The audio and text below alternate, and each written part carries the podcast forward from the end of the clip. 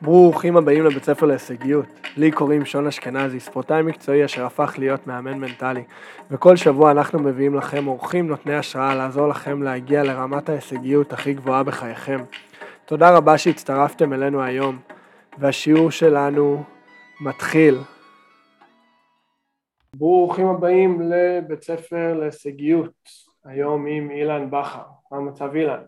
אהלן, מה נשמע? מה שלומך? איך עובר היום? הכל מצוין, אה, יום עבודה. כן, אתה במשרד שם? כן, אה, אני במשרד. כאן, אה, מכאן אני מפעיל את, בעצם את הפרויקטים שלי למצוינות, ו... וכאן גם נעשות הפגישות שלי עם ספורטאים. וזהו, זה בגדול. מה, קצת היכרות אישית אנחנו לא מכירים לפני היום, וגם לחבר'ה שצופים אה, פה עכשיו ושיצפו בעתיד. אה, תן לנו קצת רקע, מה, מה אתה עושה היום? אז uh, היום אני יועץ מנטלי לספורטאים, ואני כבר 15 שנה בעצם עושה את זה. אה, כשהייתי עוד אה, כדורגלן, אז בעצם אה, כששיחקתי בספרד, הגעתי למדינה שהיא טובה בכל ענפי הספורט, לא רק בכדורגל, ונורא סקרן אותי אה, איך עובדים עם אה, חבר'ה צעירים. הלכתי, חקרתי, בדקתי, וכבר שם התחיל אצלי המחשבה ליום שאחרי. אה, וכשפרשתי למדתי את כל העולם המנטלי, נסעתי גם לארצות הברית, ושם אחד הדברים שעשיתי בין השאר זה למדתי את כל הנושא של ניתוח שפת גוף, עבודת וידאו. אה, וזהו, חזרתי לישראל לפני 11 שנים, התחלתי לעבוד מול ספורטאים, בעיקר כדורגלנים כמובן, אה, אה, ליגת העל, ליגה לאומית, שחקני נוער, נערים, אה, צעירים, מגיל 11 ומעלה.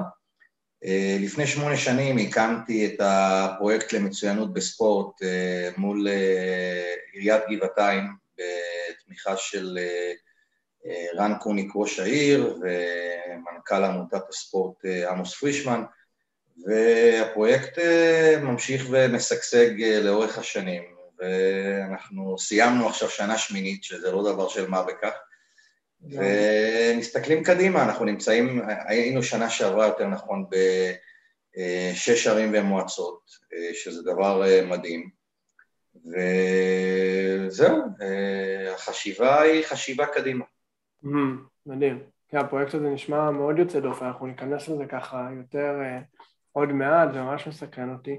לפני כן אני תמיד אוהב, במיוחד אה, ספורטאים בהווה או ספורטאים לשעבר, אה, זה תמיד כיף כזה, איך אומרים בעברית, מניס, אה, כאילו להסתכל כזה על חוויות עבר ומהותך שחקן, מה, מה הדברים שהכי קופצים לך לראש ככה מאורך הקריירה שהכי יוצאי דופן מהזיכרונות?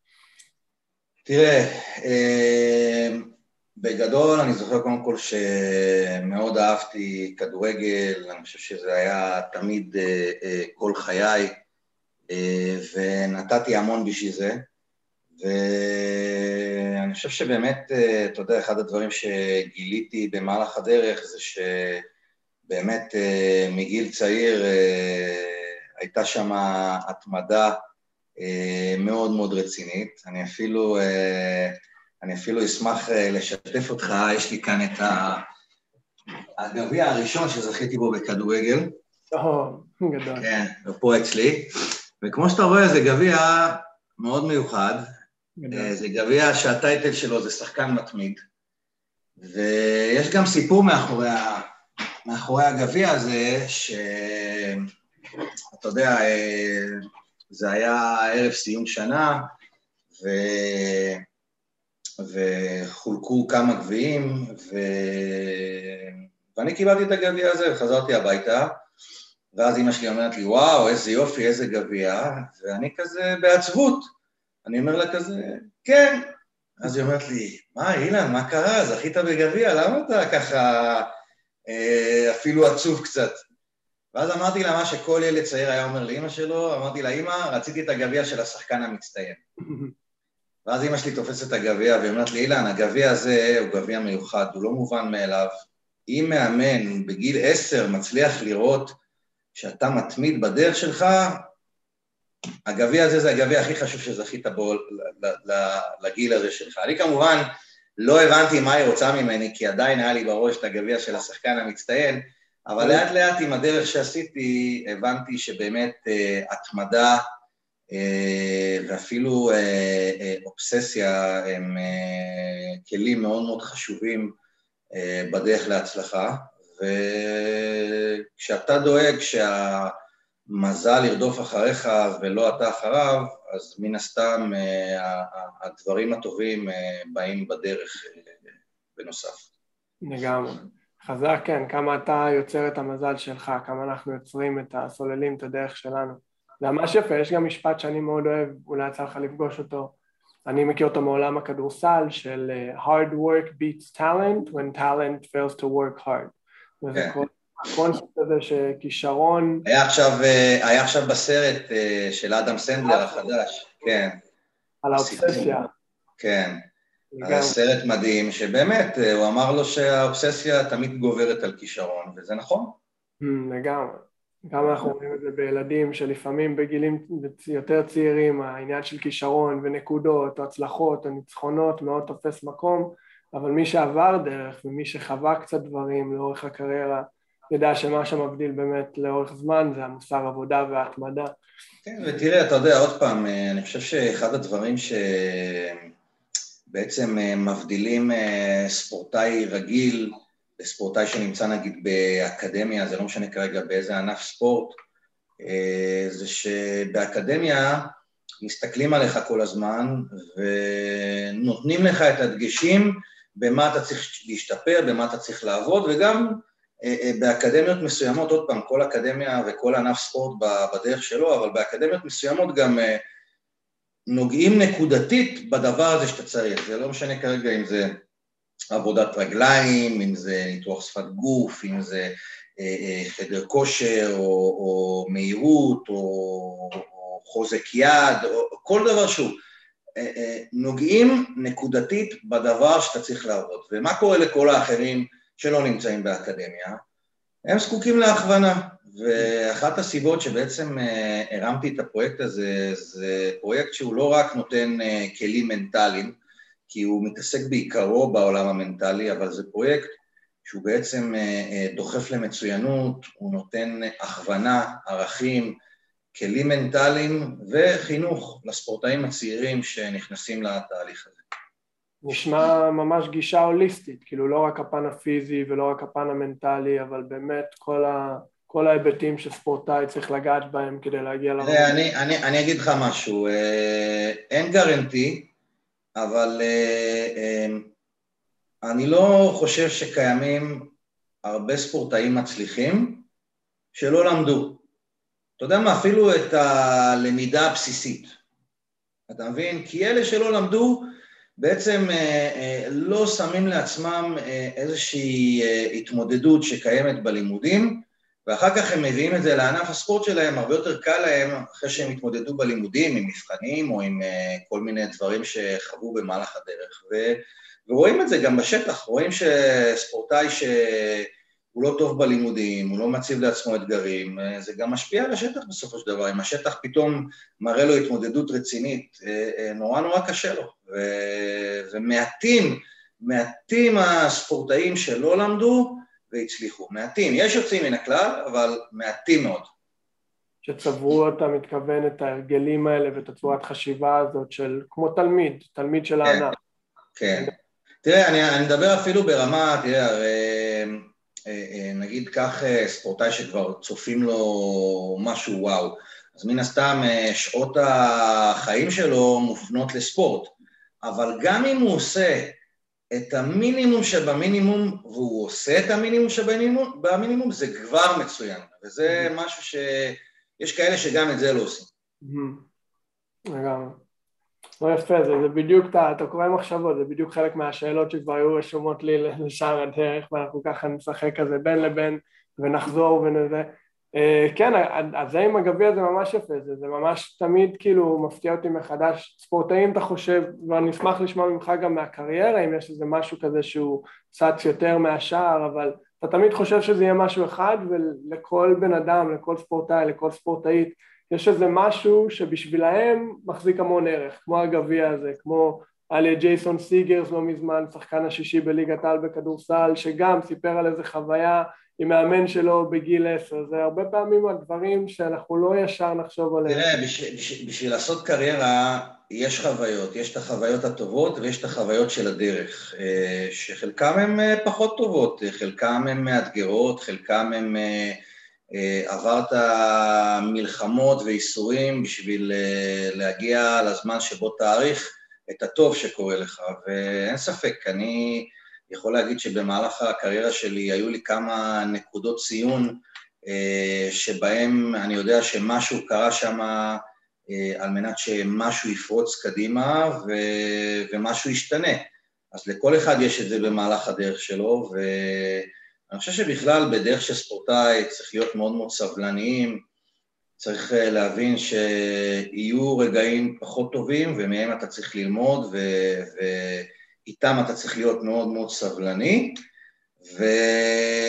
והרגעים הטובים כמובן, שהם אה, נותנים אה, פידבק אה, מדהים לדרך שעשית. לגמרי.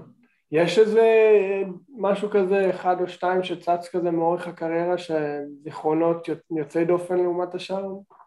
תראה, כשאתה אומר יוצא דופן ברמה של הסיפור או ברמה של ה... ברמה של... שכיף לחזור אליהם. סיפורים אני בטוח שיש מלא ואפשר לעשות על זה פרק שלם. תראה, אני אתן לך, אני אתן לך סיפור, אני אתן לך סיפור אחד ואני אתן לך רגע אחד. אז uh, סיפור באמת, uh, באמת באמת מדהים, זה דווקא אני אקח uh, מהצבא. Uh, הייתי סגן מלך שערים בליגת העל לנוער, עם 24 שערים. אה, בהפועל רמת גן. אה, עליתי לבוגרים של הפועל רמת גן והם שיחקו בליגה א' צפון, שזו ליגה, הליגה השלישית, ליגה מאוד מאוד קשוחה. אה, בד בבד גם התגייסתי לצבא, אז הגיוס היה מאוד מאוד מאתגר, אמנם לא הייתי חייל קרבי, אבל שלחו אותי לעשות איזה קורס וגם שלחו אותי לירוחם. אה, שזה מבחינתי סוף העולם שמאלה, וכמו הסרט בדיוק, והגעתי לאיזה בסיס, ו...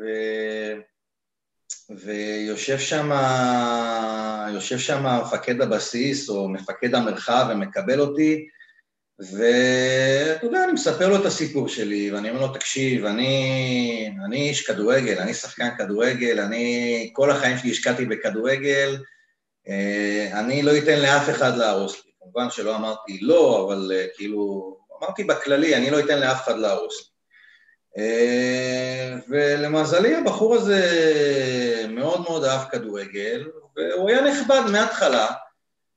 לא היה לו יותר מדי פתרונות, אבל כבר הוא יצר איזשהו פתרון יצירתי, ואמר לי, אילן, תשמע, אה, אני הולך להציע לך הצעה מאוד מעניינת. הנה, קיבלתי עכשיו על השולחן איזשהו משהו שיכול כבר, אתה יודע, לעשות סדר ולתת לך ללכת לבדוק מה אפשר לעשות. אמרתי לו, מה?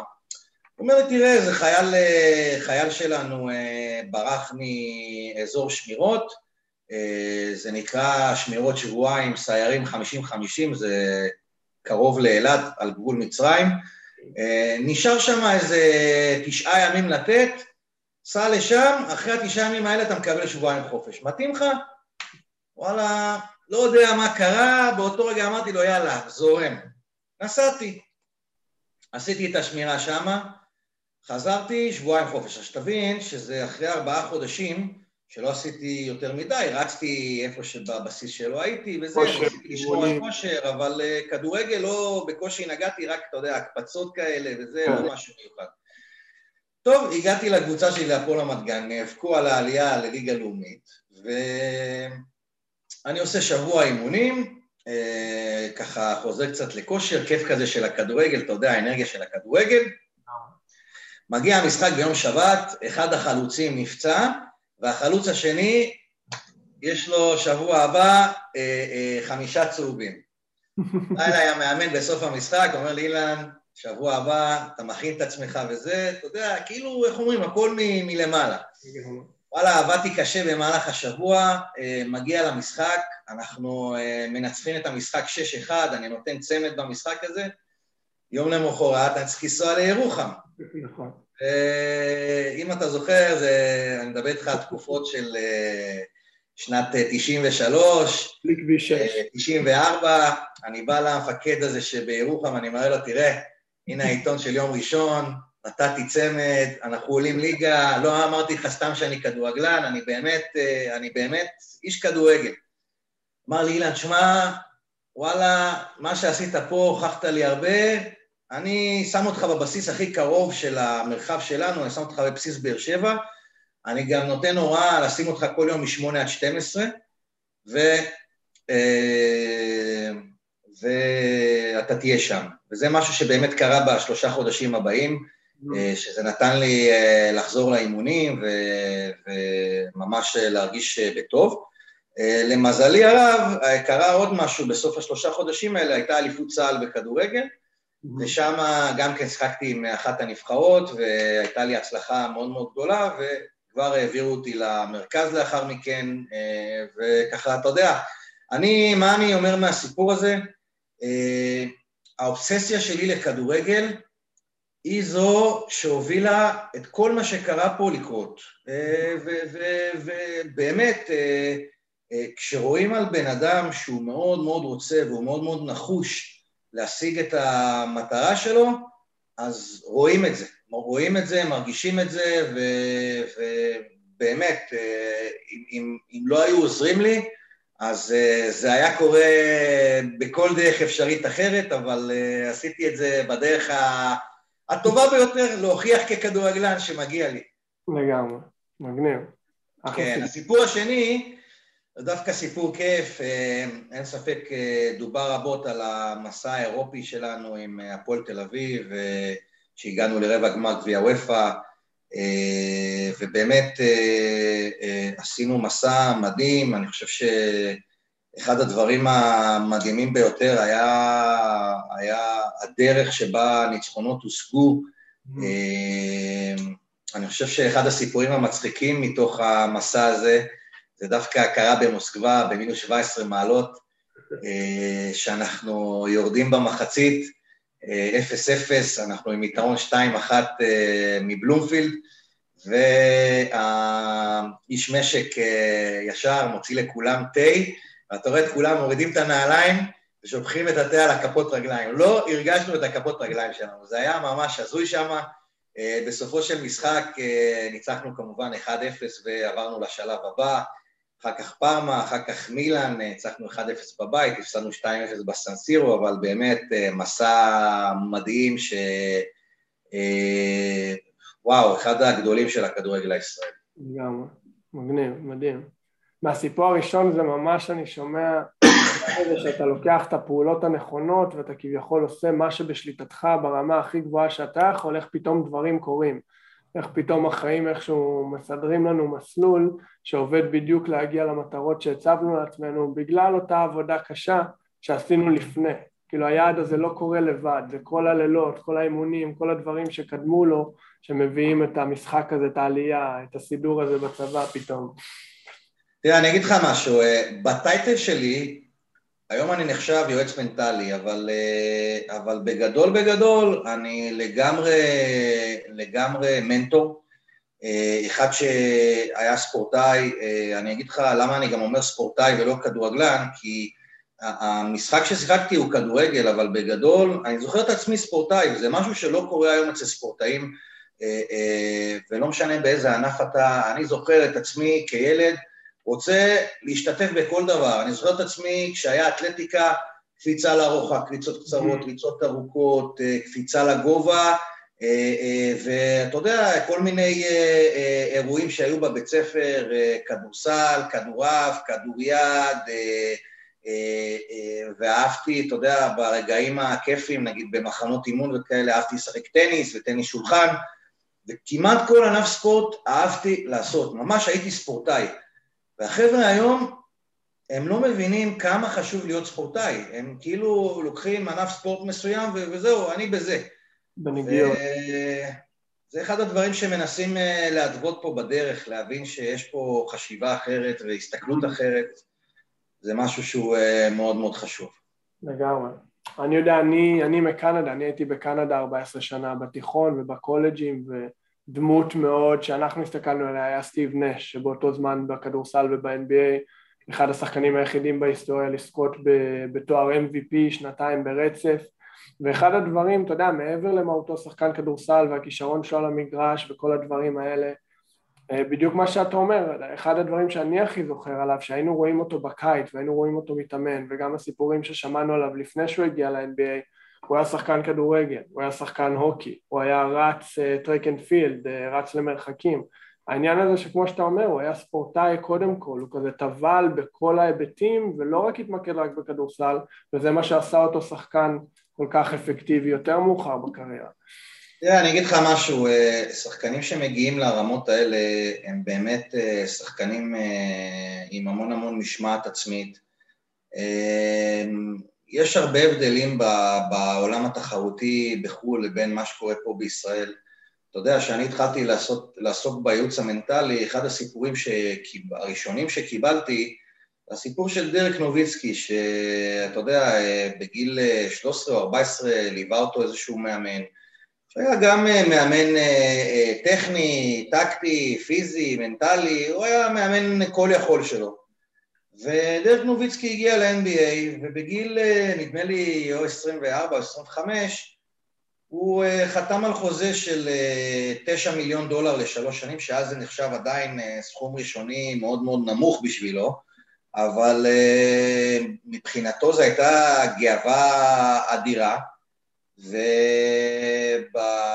ובריאיון שהוא עשה לאחר החתימה הוא אמר שהוא שמח אבל הוא גם מאוד מאוד מאותגר, אז אמרו לו למה אתה מאותגר? אז הוא אמר כי עכשיו אני צריך להוכיח את, את השכר שלי ולעבוד פי שלוש ולשלש גם אותו. Mm-hmm. ואתה יודע, פה בישראל אני יכול להגיד לך שיש שחקנים טובים שמגיעים לאיזשהו מעמד מסוים או מקום מסוים וכאן הם עוצרים, ופה חבל, כי אתה יודע, אה, אה, יש שחקנים עם הרבה מאוד פוטנציאל, שמגיעים לאיזשהו פיק מסוים, שאומרים, יאללה, כאן אני הגעתי ל...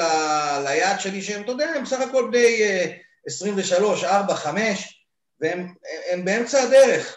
Mm. ואז אומרים, תודה רבה, שלום, זה, זה מה שאני רוצה. ודרק נוביצקי הוכיח שלא רק שהוא עוטף ביחד איתו את כל הצוות שהוביל אותו, הוא גם מכניס עוד צוות וגורם לכל הדבר הזה לגדול ו- ולהגיע למקומות uh, יותר רחוקים. ותשמע, דרק נוביצקי, 11 שנה אחרי, זכה באליפות ה-NBA עם דאלאס בגיל 37, ולפי דעתי... מה שיש גם נגד... כן, לפי דעתי כבר uh, לקח משהו בין 20 ל-30 מיליון דולר לשנה, שזה כבר uh, רק מסביר באמת את, ה- את הדרך הזאת שהוא עשה. לגמרי. כן, כמה ספורטאים לפעמים מגיעים לאיזו פסגה מסוימת ומרגישים מסופקים במקום הרצון הזה עכשיו להגביר קצב ולהחזיר את ההשקעה הזאת בעצמי ולשים יותר אנשים מסביבי כדי לעלות עוד רמה, לא, לא רק להסתכל על זה. אתה עם, עם הייעוץ המנטלי והעבודה המנטלית הזאת ב, לאורך הקריירה שלך כשחקן, ידעת שזה יהיה השלב הבא? מה השלב שהחלטת שאתה יודע שזה הכיוון? כמו שאמרתי, אה, כשהייתי בספרד, אני חושב שדי...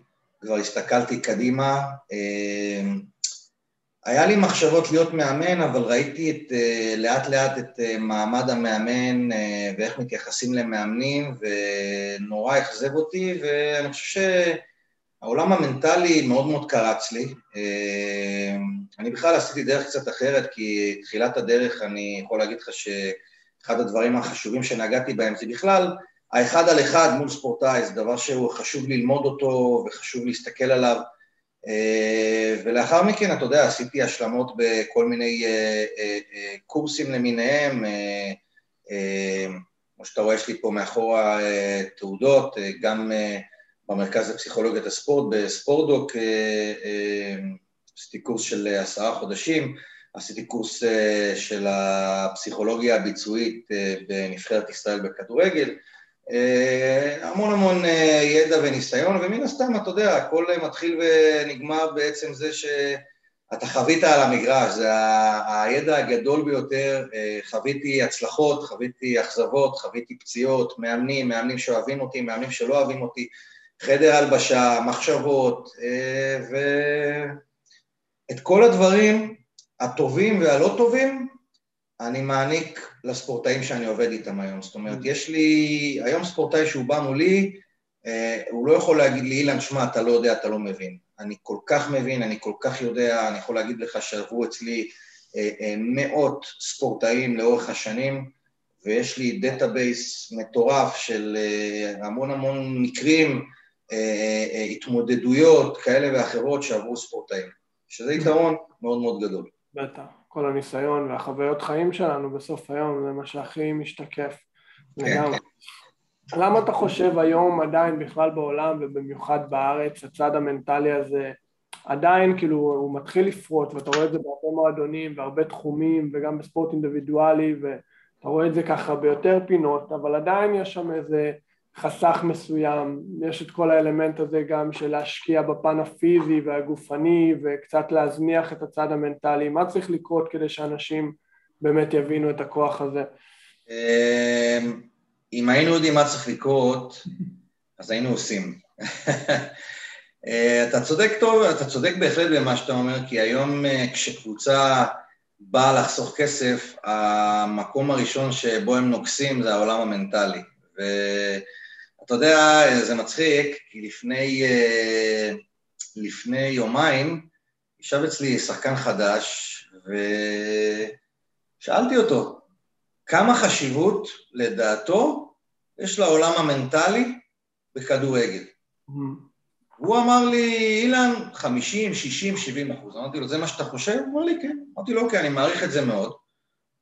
אבל שים לב, פיזי, אתה עובד, חדר כושר או מאמן כושר, טכני, אתה עובד, מאמן אישי או לבד, אה, אה, טקטי, יש לך את המאמן של הקבוצה, כמה אתה עובד על המנטלי? כלום. Mm. האם אפשר לעבוד על המנטלי? התשובה היא לגמרי כן. האם אפשר לשנות את הגישה שלנו? התשובה היא לגמרי כן.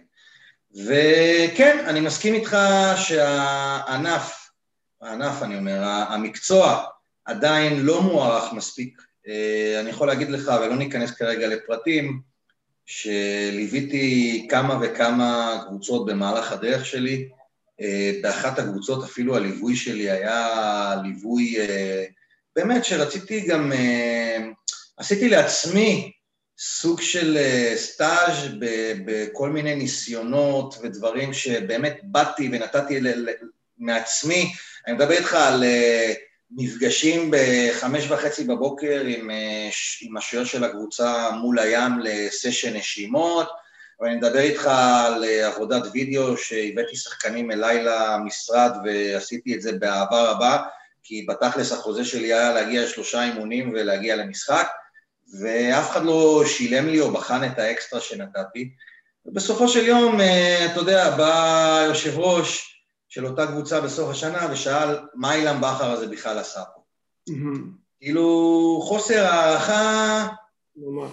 שהוא לגמרי, לגמרי אה, אכזב, אבל אה, עוד פעם, אה, אני יודע גם שהוא מגיע ממקום של חוסר הבנה כן. אמיתית לכמה חשוב הדבר הזה, וזהו, אני, מה שאני יכול להגיד לך, שאני חושב שבאמת אם היה אפשר לעשות משהו שיקדם, תראה, יש אנשים שכן מבינים את החשיבות של הדבר הזה, אה, אבל לא הרבה לצערי בשלבים האלה. לגמרי. החוסר מודעות הזאת, ולפעמים מסתכלים על התוצאות, כמו כל דבר בחיים, כמה אנחנו מונעים מתוצאות מגיל צעיר, אם זה מבחנים או דברים כאלה, עד לגיל בוגר של ניצחונות הפסדים, גולים וזה, שזה בהחלט חשוב, אבל לפעמים יש כל כך הרבה דברים שמתפספסים בין לבין, שלטווח הארוך, אלה הדברים שעושים את ההבדל. בגדול, אחד הדברים שאני אומר, זה שאף אחד לא מבטיח לאף אחד שום. שום דבר בשום שלב. וקריירה, כמה שיש לך את הכישרון, אה, יכולה פתאום אה, אה, ליפול או להיתקע או, או, או או פתאום נפצעת בטעות, או משהו כזה, זה דברים שיכולים לקרות, ואנשים לא לוקחים אותם בחשבון. לגמרי. מה, מה היית אומר כזה לספורטאים צעירים שאולי מקשיבים לנו, יצפו בזה בעתיד, אה, מבחינת משהו הכי חשוב שהם צריכים לקחת על עצמם? אם, אם הם באמת, אתה יודע, יש אנשים שאומרים את זה ויש אנשים שבאמת מתכוונים לזה, אם הם באמת מתכוונים לזה שהם רוצים להגיע לרמות הכי גבוהות. תראה, המשפט הגדול ביותר אומר שאתה צריך לרצות את זה אמיתי. אני רואה בעיניים שלי, כשמגיעים אליי ספורטאים, מי רוצה את זה אמיתי ומי רוצה את זה פייק, או בדרך שלו. אני רואה. ו, ולרצות את זה אמיתי, זה אומר שאני צריך לרצות את זה על פי הדרישה של אותו ענף ספורט. זאת אומרת, אם הענף ספורט הזה דורש, תראה, סתם דוגמה, לינוי אשרם, קח אותה לדוגמה. הגיעה לה המדליה הזאת אחרי באמת, אה, אה, אה, לפעמים גם עשר שעות עבודה ביום. Mm-hmm. תחשוב מה זה עשר שעות עבודה ביום לספורטאי, אני לא מדבר איתך עכשיו על מנהל מכירות, או איש עסקים, או בעל מסעדה.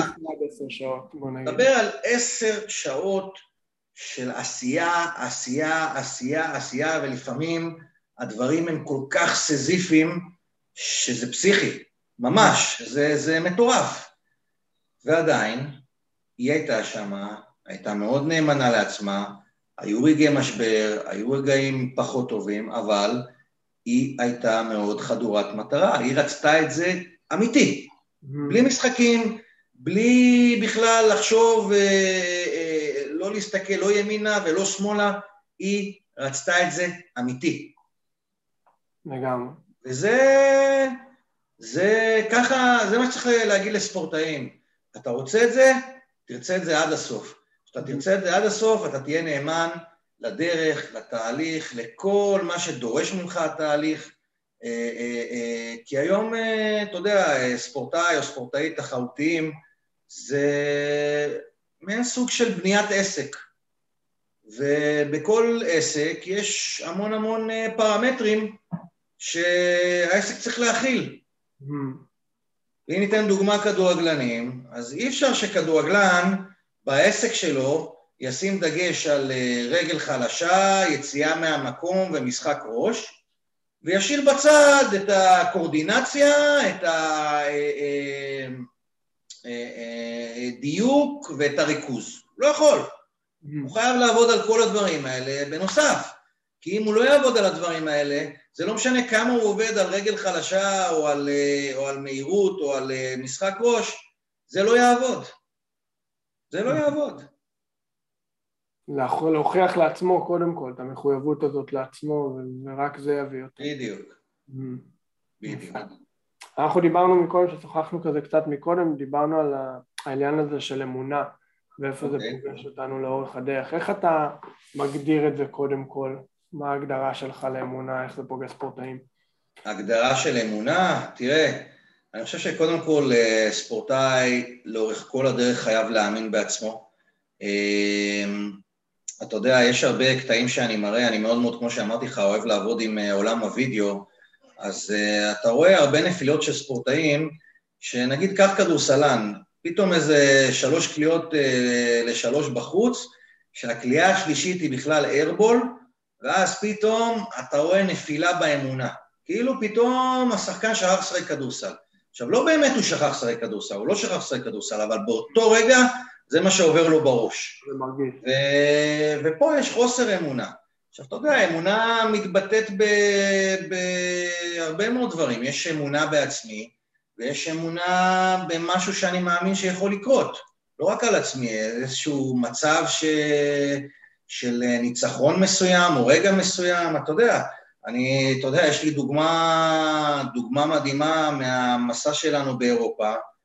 אה, אנחנו בבית מול צ'לסי, אה, שמעון גרשון בועט פנדל, נותנים 1-0, כולם רצים לפינה ליד דגל הקרן. עכשיו, החשיבה הטבעית, תשכבו, בזבזו את הזמן, כמה שיותר, נכון? אתה מוביל 1-0 על צ'לסי, הגיוני, נכון?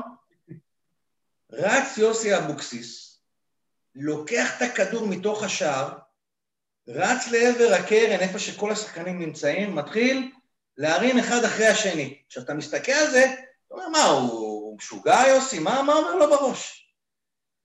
ואז אתה מבין שיוסי אבוקסיס הוא היחידי במגרש, באצטדיון, שהאמין וראה בעיניים שלו שצ'לסי עכשיו שבורים, וצ'לסי עכשיו אפשר לתת להם גם את ה-2-0 ולצאת עם מקדמה מאוד מאוד טובה לסטנפורד ברידג'.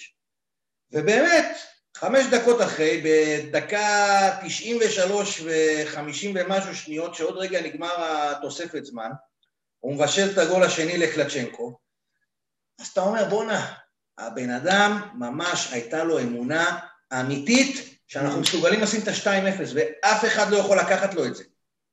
וזה אמונה שנבנית ושהיא קיימת אצל, אצל בן אדם, הוא ייקח אותה עד הסוף, כמו שאבוקסיס עשה במקרה הזה.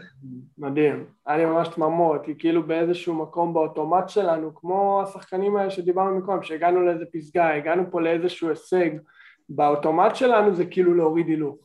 כזה בואו בוא אולי נהרוג זמן, בואו אולי נתחיל זה, כמו שאמרת, לשכב על המגרש, אבל... כן, תראה, אתה יודע מה, אני, כשאני חושב על זה, אתה יודע, הלכתי, אה, אה, אה, הלכתי על הקטע של יוסי, אני גם יכול להסתכל על עצמי במשחק הזה, שגם לי קרה איזשהו משהו. אני הרי בדקה 87, כמה דקות ממש לפני הגול השני, שמנו את הגול הראשון בפנדל, אבל את הפנדל הזה אני עצרתי. עכשיו, גם בקטע של הפנדל, אני זוכר שעשיתי איזה ספרינט של איזה 40 מטר, ספרינט מדהים, שהייתה יכולה להיות לי התלבטות מאוד מאוד גדולה, 0-0 נגד צ'לסי, בוא נשמור בהגנה, אל תעלה, והכל בסדר.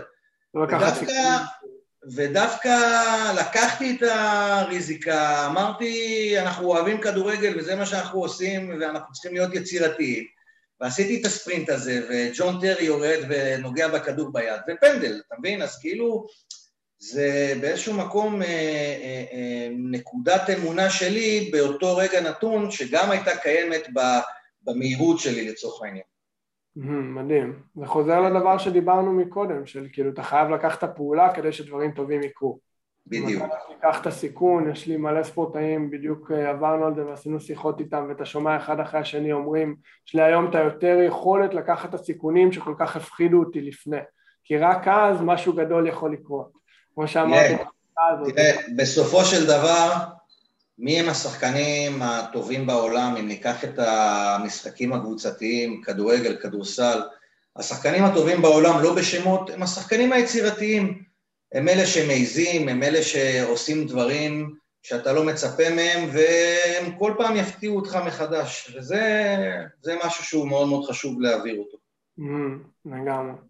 ואנחנו ככה לכיוון סיום באמת אה, תענוג וזה כיף, זה כיף לשמוע את הצד הזה של הסיפורים שהרבה אנשים חווים מהטלוויזיה וזה, אתה פתאום מקבל פה זווית ראייה של איך זה להיות על המגרש ומעבר עוד פעם רק לפן הפיזי והתחרותי גם איך המחשבות והרגשות והפן המנטלי שקורה יש שתי שאלות שאני תמיד אוהב לסיים איתן, אחד זה, אחת זה איך אתה מגדיר הצלחה, מהי הצלחה מבחינתך אילן?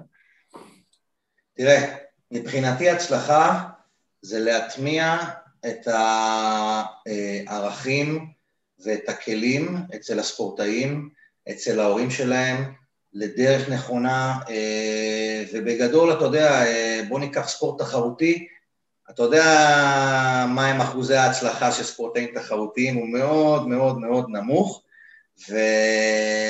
ומבחינתי, אחד הדברים החשובים ביותר, זה באמת אה, להטמיע אה, את הדרך הנכונה, את החשיבה הנכונה, אה, להראות שאפשר באמת לחשוב אחרת, להתנהל אחרת. אתה יודע, אחד הדברים שאני באמת נוגע בהם בפרויקטים למצוינות זה עבודה מול ההורים.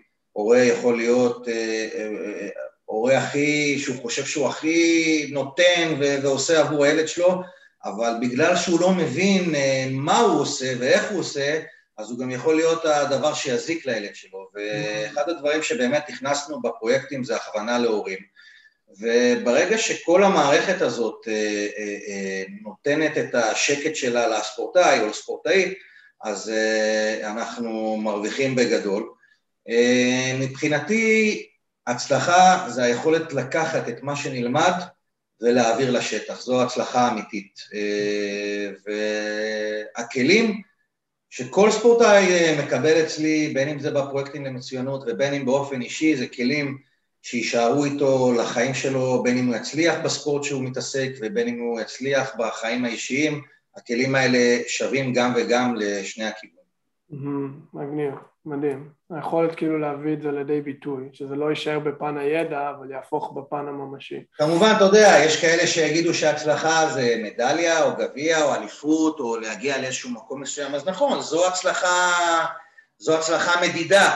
אבל אה, בגדול ההצלחה הכי גדולה שלי זה לגרום לספורטאי אה, אה, להפנים את השיחות בינינו, להבין איפה הוא נמצא. אתה יודע, אני אתן דוגמה אחת שהיא מבחינתי אחד מחלונות הראווה שלי, דולף חזיזה, שבאמת לפני משהו כמו חמש-שש שנים ישב אצלי פה במשרד ואפילו דיבר על פרישה מכדורגל, אה, היום הוא נמצא באמת אה, כאחד הכדורגלנים הטובים בארץ, ואני חושב שיאמר לזכותו של דולב שהוא קיבל סטירת לחי והוא הפנים. ולהפנים זה דבר לא פשוט, אני צריך לוותר על האגו שלי, אני צריך לוותר על הרבה מאוד דברים בשביל להתחיל לעבוד קשה, להסתכל על עצמי נכון ו- ולעשות דרך שהיא אולי לא הכי נעימה, אבל אני חייב לעשות אותה. ויאמר לזכותו שהוא עשה את זה, הוא עשה הפנמה מדהימה, עשינו תהליך מדהים, והיום הוא נמצא במקומות ממש טובים מבחינתו. מדהים. לגמרי כמו ההגדרה שאמרת, של הצלחה, לקחת את מה שאני מקבל ולהביא את זה לידי ביטוי, למצוא את הדרך, כן. למצוא את הפתרון. מדהים.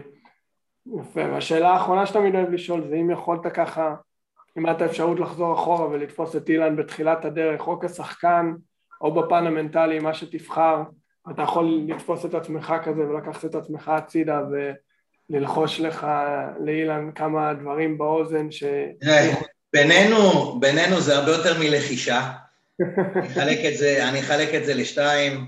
אה, היה קל לעבוד איתי אם אה, היו נותנים לי את הטיפים שאני כביכול הייתי חוזר בזמן ונותן לעצמי, כי באמת לא ראיתי בעיניים.